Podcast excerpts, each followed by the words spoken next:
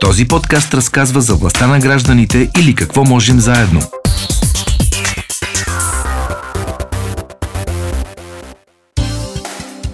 Здравейте отново от студиото на Дарик. Днешното издание на Властта на гражданите е посветено на тема с продължение. Три месеца след наводненията в Карловско, усилията на доброволците в помощ на засегнатите села не стихват. А сред най-активните остава инициативата Гората БГ, които работят както на терен от ден едно на бедствието, така и събират а, помощи в подкрепа на засегнатите семейства. На 7 ноември стана ясно, че инициативата е събрала над 440 хиляди лева, които ще бъдат раздадени на всяко от засегнатите, така, на всяко от засегнатите домакинства за строителни материали. Кампанията по набиране на средства обаче продължава. На гости в студиото ми е основателя на гората БГ Никола Рахнев. Здравейте! Здравейте на вас и на вашите слушатели. Добре дошъл, много се радвам, че сте с нас днес. Както и една от най-активните доброволки не само в Карловско, но и винаги, когато се налага при COVID-кризата, при беженската криза както и други екстремни събития. Тихомира Методиева Тихич.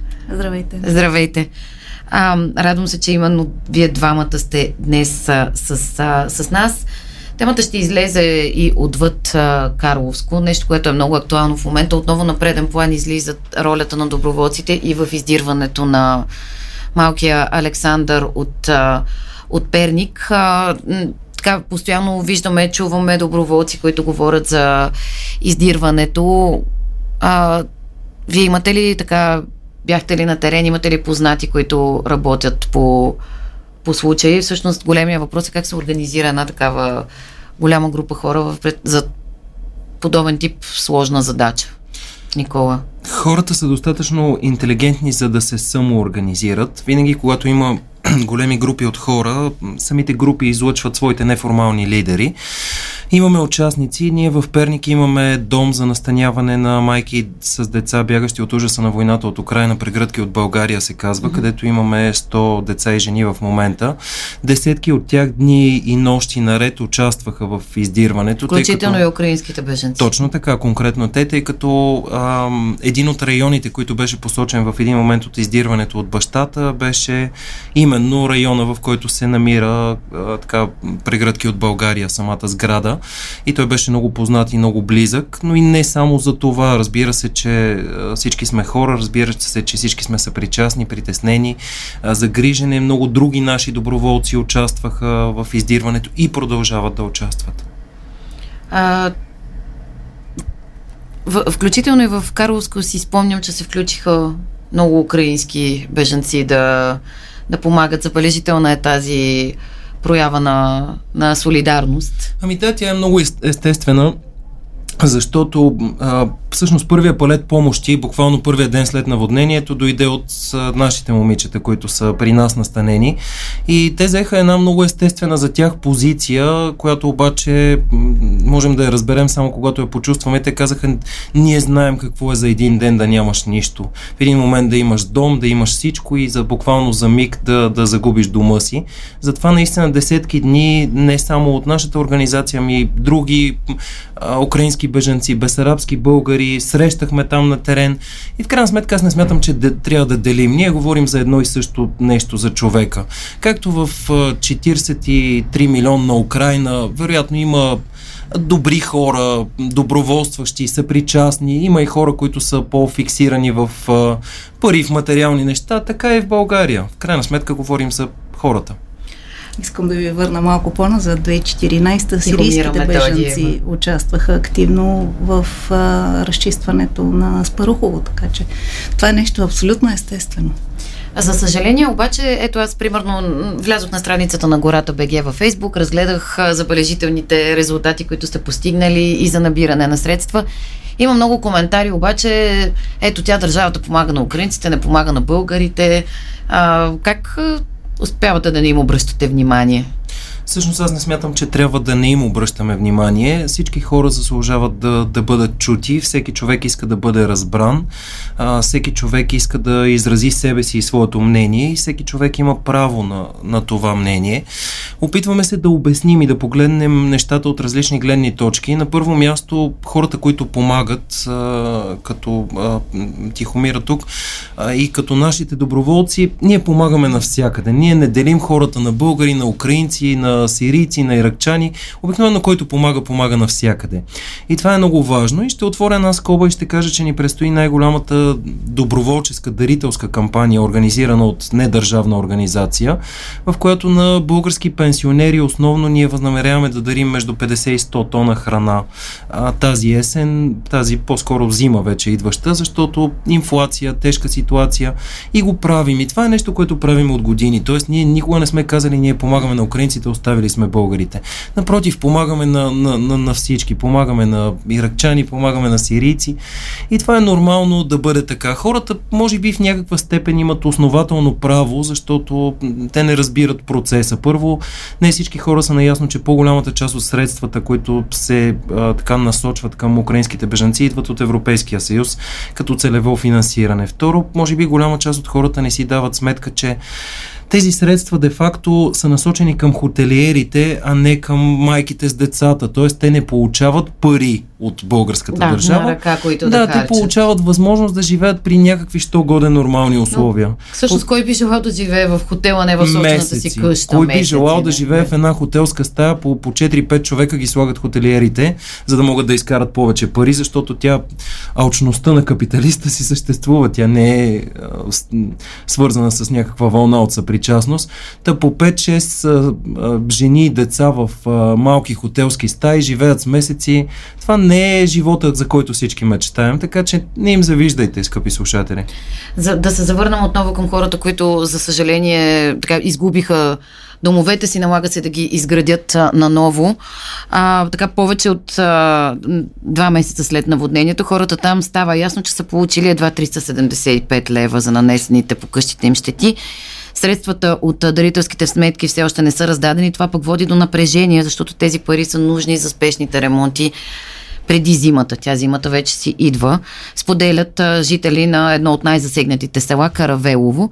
Улиците, макар и все още не асфалтирани, са разчистени и проходими, а огромната част от работата е свършена в благодарение на доброволците.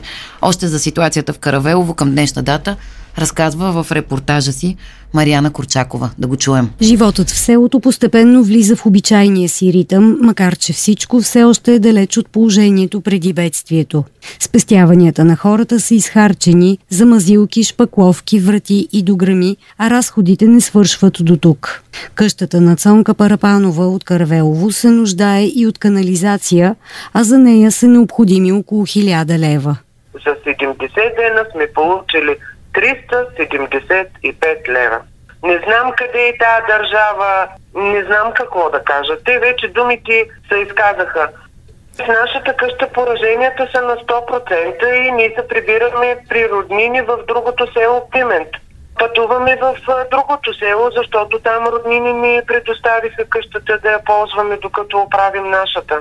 Ние сме първата къща на стадиона и сме обрали цялата вълна. А, хубаво, че има добродетели в тая нашата България, добри хора, значи фундация Адра ни предостави професионални влаголовители, а, на които страшно много разчитаме на тия влаголовители, защото те дърпат на ден литри вода. Сутрин ходим да ги чистим, а, вечер ходим да ги чистим, защото набират много вода, ги обслужваме, нали, влаголовителите. А, отзад имаме пристройка на къщата, която ползва свикърваме. Там е разрушена част от стената, вратата я няма с касата. Даже не сме я намерили. Въобще я нямаше и дворът никъде не излезе тази врата нова с касата. Там просто оставяме и насвикърваме за напролет. Няма. Тя е на общежитие в Сопот плаща. Какво да ви кажа? Ужас. Мостът в Каравелово все още не е възстановен, добави тя. Няма дори временен пешеходен мост. Това затруднява хората, защото за да стигнат до магазина, здравната служба или кметството, се налага много да заобикалят. Имало предложения средствата, които са дарени на Сдружението за Каравелово, да бъдат похарчени за изграждането на моста. Част от хората били съгласни, но други не. Цонка Парапанова също е против тази идея. С парите на хората, които са отделили от залъка си, а, да помогнат на бедстващите, ние да свършим работата на общината и на държавата. И просто това се остана като предложение и така и нищо не се получи, отказата се. Аз също разсъждавам по този начин, че не е честно. Просто не е честно на гърба на пострадалите да се прави мост, а, като къде е държавата в този момент, къде е а, там агенциите за бедствия, аварии и така нататък. Улиците в селото, макар и все още не асфалтирани, са разчистени и проходими. Стадионът също е почистен, което отнело повече от месец, защото там били най-големите наноси. Почти е изчистено и коритото на реката. Машините не са спирали нито ден и в тази насока напредък има, подчерта Цонка Парапанова. Нещата са малко по-добре, смята и друга жителка на селото, Татяна Тодорова. Спокойствието идва от това, че вече имат ток и вода. Тя също сподели, че единствената помощ от държавата са въпросните 375 лева. Всеки момент се очаква решение за разпределяне на парите, събрани от ДМС кампанията и даренията, каза още тя. Лека по лека се връщаме към нормалния ритъм на живота. Имам предвид, че децата си тръгнаха на училище, съответно ние на работа. Има хора, които наистина пък все още не могат и да тръгнат на работа, защото ремонтните дейности продължават в къщите. При нас почти са, са приключили нещата, въпреки че така избързахме, може би, но нямаше как. Времето на притиска наближава зимата. А, няма как да продължим да, да живеем на втори етаж доста хора. Все пак децата имат нужда от своето пространство. И от тази гледна точка, така, вече сме почти на етап завършване. Доброволците свършиха огромна част от работата, сподели още Татяна Тодорова. Много хора с големи сърца помагаха. От тук нататък всеки в неговата си къща прави това, което възможностите му позволяват – физическа и финансова. Доброволци са помагали и в нейната къща. Просто съм възхитена, наистина. Няма дума, която да да определи чувството на това, което съм изпитала аз персонално и моето семейство. И смятам, че всички хора, които бяхме засегнати от бедствието. Непознати хора да, да дойдат с усмивка и, и да започнат без да питат смисъл какво точно, нали, започват правят нещата. Хвърлят кал, хвърлят киня, хвърлят мръсотия, плачат с нас, смеят се с нас. Просто не знам. Много трудно може да се обясни с думи, повярвайте ми. Наистина. Ако не бяха доброволците, ако не беше тяхната позитивна енергия, тяхния, тяхния хъз за, за помагане, може би много време ще ще ни отнеме да се справим сами. Идвайки в къщи доброволец или група от доброволци, които да помогнат физически с а, почиствани и разчиствани, те в същото време ти дават надежда и хъз да продължиш напред. Поне при мен така се получава, така го усетих. Защото вдигайки кофети, а, чистейки скирки с лопати, хората всъщност се опитваха и в същото време да повдигнат духът ни и да, да, да не успокоят. Пак ви казвам, плачеха с нас, а, смееха се с нас. Тук е мястото да отбележим, че освен доброволците, които помагаха, имаше страшно много дарители, които идвайки и като доброволци да помогнат физически, помогаха, помагаха всячески с а, финансови а, дарения, продължават и такива като бяла техника, уреди, а, домакински, то всичко, което могат и им посилите. За помощта и съпричастността на доброволците и на дарителите благодари и Цонка Парапанова. Надежда има и тя идва именно от тях, категорична е тя. Надеждата имаме, защото цяла България се причастна с нас. Толкова много народ дойде да помага физически. Толкова много народ отдели от залъка си да дари средства в тая община да, бъдат, нали, да бъде подпомогнато нали, хората да са подпомогнати. А в същото време, 70 дена след бедствието, ние не сме получили една стотинка извън тия 375 лева от държавата. Чухте думите на жителите на Каравелово, може би познавате тези хора, толкова време сте прекарали. А, там наистина А, на фона на бавната традиционно държавна реакция, много, много положителни отзиви от свършената от а, вас работа. Ако искате да коментирате това, което чухте, Тихомира. На мен ми се стори, че много а, от доброволците, които се отидоха да помагат а, спонтанно, имаха нужда от по-добра организация. И това, което Асоциацията на доброволците се опитва да направи е да създадем един по-синхронизиран план за работа между спонтанни доброволци, обучени доброволци, за да може да сме по-ефективни. Голяма част от тези толкова раздаващи се доброволци а, губеха време и не стигаха директно до, до самите пострадали. Нямаше тази организация, която преди години в Мизия бяхме създали с, с читалището на, на, село, на, на градата. Мизия беше град където... Какво се случваше там, обяснете? Жените от читалището водеха списъци на пострадалите. Всеки от пострадалите идваше и казваше, аз имам нужда от хора за това и за това. Всички доброволци отивахме в читалището и си получавахме адресите, на които трябваше да ходим.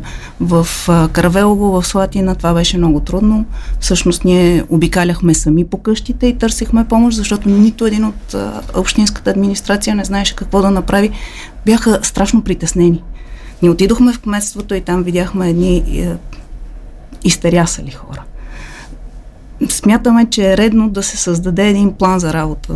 Кметствата, след като звъннат на 112, че им се е случило нещо, да се обадят веднага на Асоциацията на доброволците и ние да си създадем стройната организация, така че тази паника да, да дойдат така спокойни и, и опитни хора, които да снижат напрежението и да... Ефективността на, на доброволците е много важна. Хората си губят времето да пътуват от, от София, от Варна, от Пловдив, от цялата страна, за да отидат в Каравелово, където по 3-4 часа обикалят, за да намерят къща, в която да помагат. Безсмислено е, ако всичко там е структурирано предварително и се знае кои са пострадалите адреси, разпределяме в тази къща тези, в тази къща, в тези, ще бъде много по-лесно и за самите доброволци се чувстват много по-пълноценно използвани, отколкото ако отидат и те първа търсят адресите. И, и понеже вече сме го правили на друго място, се опитахме да създадем организацията, но, но там в паниката хората не, не можаха да ни чуят. Това, което чуваме, местните обаче сякаш не са запомнили това, което е останало като фрустрация от доброволците, а напротив.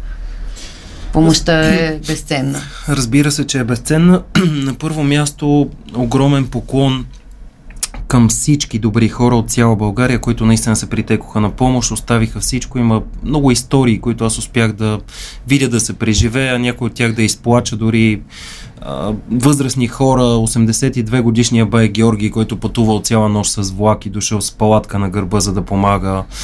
Откъде а, беше бай Георги? От Русе. Елица, която е майка на три деца и лекар, която беше първия лекар дошъл на терен, може би на третия, четвъртия ден да обиколи всички. До тогава лекар не беше а, минавал. Тя просто оставя децата си, купува една турба с лекарства и тръгва от София и дни наред а, обикаля. Така че такива истории безкрайно много, наистина стотици хора се отзоваха и те наистина заслужават а, нашия поклон, нашето възхищение и даже вчера си мислех, Боже, ако а, как да кажа, ако всички българи сме така обединени и така устремени а, да правим добро, както в случая с Сашко в Перник, както в наводнените села, колко хубава може да бъде България и колко можем да постигнем заедно. И така, стана да. ми приятно да си го помисля и да го помечтая. Но да но, превърнем тези усилия, но, които полагаме в екстремни ситуации, може би в ежедневно. Се, да, връщайки усилие. се в, в същината на темата за пострадалите села, на първо място държавата беше абсолютно тотално неадекватна. Аз не мога да си представя, че а, държава, общини, администрация могат да се държат толкова неадекватно. Дори жалка беше ситуацията. Разбирате ли, стигнахме до там, където доброволци организирахме, учехме ги какво да направят, давахме им съвети, защото те наистина не знаеха какво да направят. И тук отговорността от една страна, да, тя може би е на общината, в никакъв случай не е толкова на селските кметове, защото ние не можем да очакваме огромен административен капацитет или така информация за бедствия и, а, и аварии и действия, но по-скоро е в държавата. Ние нямаме като че ли някакъв а, адекватен, актуален план и стратегия изобщо и някакви правила за действия, когато настъпи една такава критична и кризисна ситуация. Дори да имаме такава, тя вероятно е то от, може някоя стратегия от преди 15-20 години седи някъде на хартия, но тя не се прилага, никой не знае какво е. И за да не бъдем толкова теоретични, маничко в конкретика да влезем, ще кажа така, на няколко километра от пострадалите села има военно поделение с 1600 военнослужащи. Българската армия към момента има платени професионални военни над 20 000 човека. В системата на МВР има 36 000 души. В цяла България в системата на общините общините, в БКС-тата, комуналните стопанства, които са. Има а, стотици, да не кажа хиляди подходящи машини, които могат да разчистват. Никой не е координирал тия процеси, никой не е попитал какво има, никой не е насочил. На място нямаше организатори. Толкова ли няма в цяла България трима читави души, които да влязат в трите села и да кажат, хей, не местете безцелно камарите от ляво надясно и на другия ден багериста, защото багеристите решаваха какво да правят, изпратени от частни фирми, дошли да помагат самостоятелно, някои хаотично наети от общината, но, но никой не знаеше а, какво това прави. Това е една от е ролите на българската армия. Тихомира иска да допълни да, нещо. разбира се. Не, а, това, което казва Никола, е, има ги тия планове за, за работа при бедствие, но са едни много тежки като материали 50 страници, които селският кмет в паниката си, когато му се случи бедствието, няма време да ги изчете. Затова идеята е нещо лесничко, първа стъпка, звъниш на 112, втора стъпка, обаждаш се на Асоциацията на доброволците. Те се свързват и се самоорганизират. Аз ще си позволя една критика. Това... Моето впечатление от Асоциацията на доброволците не беше много добро. Това е на, нали, с председател Ясен Асоциацията. Да, да. да.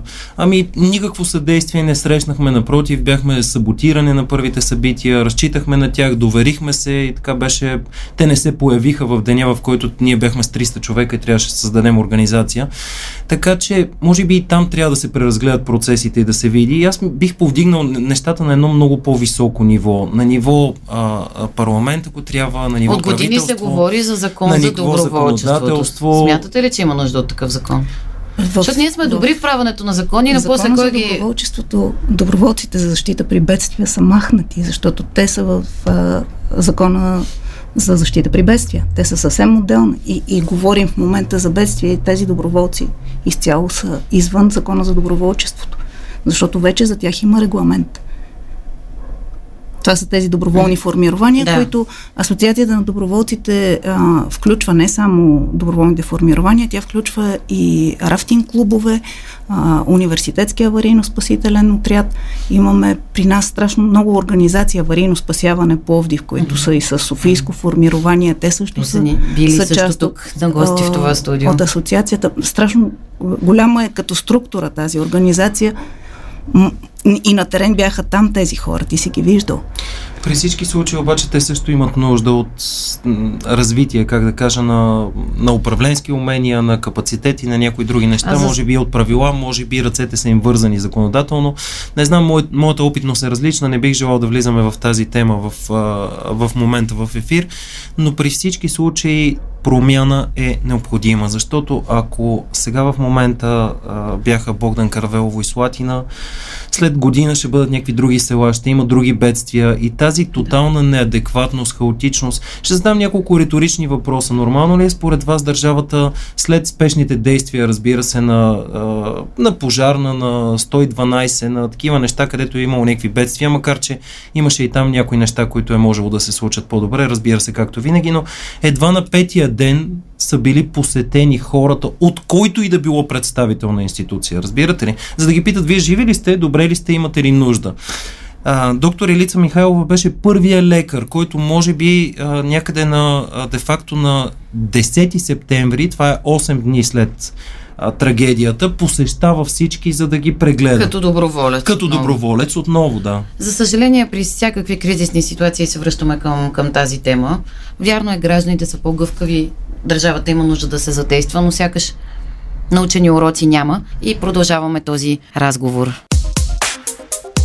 Този епизод на подкаста е реализиран в рамките на проект Какво можем заедно с финансовата подкрепа на фонд Активни граждани по финансовия механизъм на Европейското економическо пространство.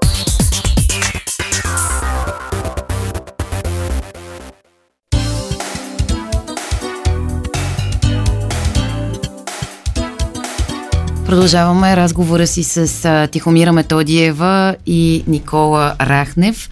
А, така, над два месеца след а, трагедията с наводненията в а, а, селата в а, Карловско, правим една равносметка с поглед напред. Работата, между другото, не спира. За съжаление, медиите имаме свойството така да, а, да отразяваме събитията, когато се случват, но да не проследяваме развитието им в последствие. Поводът обаче да, а, да си говорим отново за за селата в Карловско е от една страна минималната държавна помощ, която е стигнала до засегнатите граждани, а от друга страна доста по-значителна помощ, която се задава благодарение на усилията на гората БГ и разбира се помощта на граждани. 440 хиляди лева са събрани. Как, как ще ги похарчите? максимално ефективно, прозрачно и в полза на хората. Това е краткият отговор, иначе чисто практически. Как се описват нуждите, как се съобразява за а, кой какво Първо, си закупи или просто ще им раздадете така идентични суми? Първоначално започнахме с, така, с едно огромно желание за максимална справедливост и обективност. И тъй като имаше изразени от самите хора много съмнения по отношение на община Карлово, тъй като там кметът е осъждан за злоупотреба с европейски средства, имаше изразени съмнения по отношение на местните кметове, тъй като разбирате, че в едно село Не, хората са свързани, няколко, някой да. познава някой, този гласувал за този, другия за друг и всички бяха единодушни да не минаваме през общинските структури с нашите дарения и през кметствата. А, затова ние тръгнахме по къщите, буквално да си правим описи. Срещнахме една съпротива от общината, издадоха заповед, че не можем да ходим, нали, но това бяха някакви формалности, които не са толкова важни. Ние в крайна сметка успяхме да обходим почти всички от засегнатите къщи, тези до които имаше достъп, защото не навсякъде живеят постоянно хора, някои от хората бяха отишли при роднини, при приятели, разбира се няма как да а, посетим всички. Първоначалната ни идея беше да раздадем техника, мебели и други неща. Оказа се обаче, че за да бъдем максимално справедливи, има къщи, които са с, да кажем, първи етаж пострада от 200 квадрата площ. Да, много е, но има такива. Те са няколко, но е така.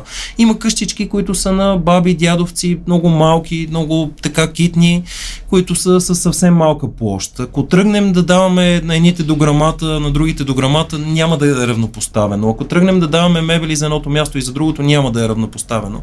И затова, мислики как да бъде максимално справедливо и в контекста на това, че тези 2200 лева приблизително на къща, които ще предоставим, от 440 хиляди няма да бъдат а, достатъчно да покрият абсолютно всички нужди, от една страна.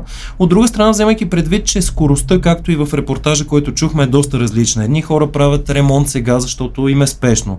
Други ще правят ремонт на пролет, някой на лято, трети дори а, ще не знаят кога точно ще направят ремонт, съобразяват се и с влагата хората, която е в къщите, не може навсякъде в момента все още да се прави ремонт, тъй като избива муха. Да, а ние в крайна сметка трябва да, да действаме и максимално бързо и ефективно да, да ги дадем тия средства, не да отлагаме всички да чакат последните, ако мога така да се изразя. Затова взехме решение да ги предоставим под формата на ваучери. Аз свързах се с а, 13 вериги, на които изпратихме запитване и тези вериги поискахме от тях да дадат нещо допълнително към събраните от нас средства. Те в момента строителните материали са доста скъпи, освен Точно така. Една от, в резултат от инфлация. Две от веригите всъщност, една верига за техника, няма да споменавам имена, и една верига за строителни материали. Можете да ги споменете по принцип. Ами Техномаркет и Практикер предложиха по 20% допълнително към всичко, което Добре, даваме като средства в подкрепа mm-hmm. на хората. Бриколаж предложиха 16% и други различни проценти. Направихме, за да е максимално прозрачно, една анкета във Фейсбук, групата ни, поканихме и хората, които са засегнати, да коментират, да гласуват. По този начин единодушно с 61% бяха избрани строителните материали като най-необходими и практикер, защото обсъждахме вариант евентуално в който и да ги разделим. Така че 445 000 лева под формата на подаръчни карти, които в своята същност са ваучери, ще бъдат раздадени вероятно до края на следващата седмица. В момента така уточнихме детайлите по договора с а, веригата. А, те отпечатват самите карти, ще бъдат раздадени на хората, като за да може да бъде лесно, достъпно и удобно, бях изискал от всички вериги да отговорят на няколко условия. На първо място да има възможност за дистанционна поръчка, т.е. човек, представител на съответната верига, да ходи в селата, да се поръчва по интернет, също така, евентуално по телефон. Mm-hmm. Второто нещо, което е ваучерите да бъдат с поне 12 месеца валидност, за да може всеки да ги ползва, когато са му наистина необходими. Третото нещо, което е да имаме възможност за безплатна доставка до пострадалите села, тъй като магазините, нали, все пак са отдалечени в Карлов, в Пловдив и на други места. А, всички се съгласиха, така че тези условия са изпълнени. Ваучерите също така, за да намалим възможността от а, хипотетични злоупотреби и някакъв натиск, са поименни на самото семейство, на самата къща, за да няма вторичен пазар, препродажби, евентуално някой да не злоупотреби с възрастна жена и да кажем да я изнуди или да я принуди да, да му ги продаде или даде на За доста неща сте помислили. Така че каквото можахме, предвидихме и ние ще направим това нещо. По отношение на, понеже споменахте няколко пъти, а, на първо място ние около така 50 легла също раздадохме сме с чисто нови матраци на, най-спеш, на най-нуждащите се хора, стотина конвектора, за да не стоят на студено докато чакат. В съвсем в началото купихме 500 чифта гумени бутуши, а, когато имаше нужда 1200 за кофи да. за доброволци, 2400 чифта ръкавици, 63 строителни колички, нали това са спешните неща. Поехме найемите на две семейства за 12 месеца напред тъй като а, хората са им напълно разрушени къщите, те нямат възможност. И те няма какво да ремонтират, трябва да, да градят на, на други места, както и с стотици буквално хора в десетки събития, хиляди човеко часове, нали всички заедно ринахме кал, това е ясно. И с други неща, кой каквото може, с всичко сме помагали. И това са парите, които останаха след а, средствата, които сме похарчили. Те са 37 хиляди, общо сме похарчили за всичко останало закупено. Тоест половин милион лева близо. На найемите, да, половин милион лева близо е нашата подкрепа. Разбира се, а, след официалното раздаване на, на тези карти, всички документи, фактури ще бъдат качени на, в, на подходящо място, за да бъдат достъпни от, от, от всички. Какви са дарителите това, ви? Това трябва да бъде а, един стандарт изобщо за даряването и за доброволчеството. Разбира да е се, имахме доста негативни примери, които подринаха до някаква степен доверието в дарителството, но ето днес видях, даже мисля, че на, а, на дневник новина, че всъщност всеки втори българин е да всеки втори българин е дарявал през 2021 година. Чудесно. Новина от българския дарителски, дарителски форум, форум да, така че не, не, не е трайно, не е трайно този срив в доверието. Хората правят каквото могат, дали ще е с времето си, дали ще е с парите си помагат. 2000, понеже попитахте, 2700 приблизително е броя на общо на всички дарители, от които приблизително 2520, ако не греша, са физически лица, различни хора, останалите около 180 са, юридически лица и фирми, да. Като даренията чисто количествено, като суми от физически лица са, са повече а, и така. Това е. Един въпрос към вас към, и към Тихомира. Как а, имате толкова богат опит? И споменахме вече а, различните природни бедствия, които споделя, сполетяха страната ни. Две беженски кризи, тази през, а, във връзка с избухването и задълбочаването на войната в Сирия, сега в момента тази в Украина. В момента те между другото текат паралелно. Продължават да идват и доста беженци и мигранти от юг. Как намирате баланс и така сила да продължавате в същия, в същия дух? Не Или това е диагноза? Явно е диагноза. Явно, да, може би. Аз бих казал нещо за Тихомира, ще отговоря от нейно име, че доброто вярва само който го прави. Тоест, тя го, тя го прави, вероятно по същата причина, по която и аз го правя и всички останали хора. Ние просто вярваме в доброто, виждаме смисъл в това нещо и, и, и то е важно. Кой ще го направи, ако не ние? Нали, кой ще помогне, ако всички си казват, ми аз няма да помогна? Така че а, опита, той не се набива, както казват старите хора, той се придобива. Нали, аз не мога да кажа тя на колко години е, но, но аз съм наблизо 40, повече от 10 години се занимавам проактивно с доброволчество, успоредно с това се занимавам и с други неща и опита си идва с, с практиката. Разбира се. Това, което аз си мисля, е, че създаваме всичките доброволчески и дарителски организации една паралелна държава, защото виждаме, че държавните структури вече не работят у нас. И си правим паралелната държава, която да помага. Просто се намираме хора. Това е от една страна наистина похвално, от друга страна е жалко, защото а, държавата трябва да работи. В крайна сметка ние плащаме данъци, за да, за да имаме услуги, но пък когато не работи, но и държавата, не може да оставим кораба да потъне. Нали? Но и държавата от една страна следва обществото. Тоест, единствената цел на, на всички политици е да бъдат избрани, да бъдат харесвани. Какви са им зад колисните цели, дали отиват да крадат, дали отиват да свършат работа, това е дълга тема. Но за да бъдат избрани, те трябва да бъдат харесани и подкрепени от обществото. И когато обществото озрее за някаква идея, например да, да, да прави повече добро, да, да, да има определен тип организираност или нещо друго, обикновено политиката е готова да го последва, когато обществото е категорично. Така че, може би ние се явяваме един катализатор за, дори за промените промени. в държавата. Да, всъщност много често политиците залитват, така залитат към крайно, към крайен ами- популизъм, но ето всъщност, ако съдим по това, че всеки втори българин е дарява през 2021, mm-hmm. то значи половината българи искат положителна промяна, искат да правят добро. Така че трудно можеш да ги спечели с а, разделение и омраза. За мен това е положителна новина. Така, разбира се, че е положителна. Тя е и функция на, на това, че обществото ни поозрява, както така и, и идеологически, така и малко и економически са по-добре нещата, отколкото преди 20 години, да кажем. Така че доброто поражда добро и хора като вас го катализират. Много ви благодаря, че отделихте от изключително ценното си време да, да ни бъдете на гости.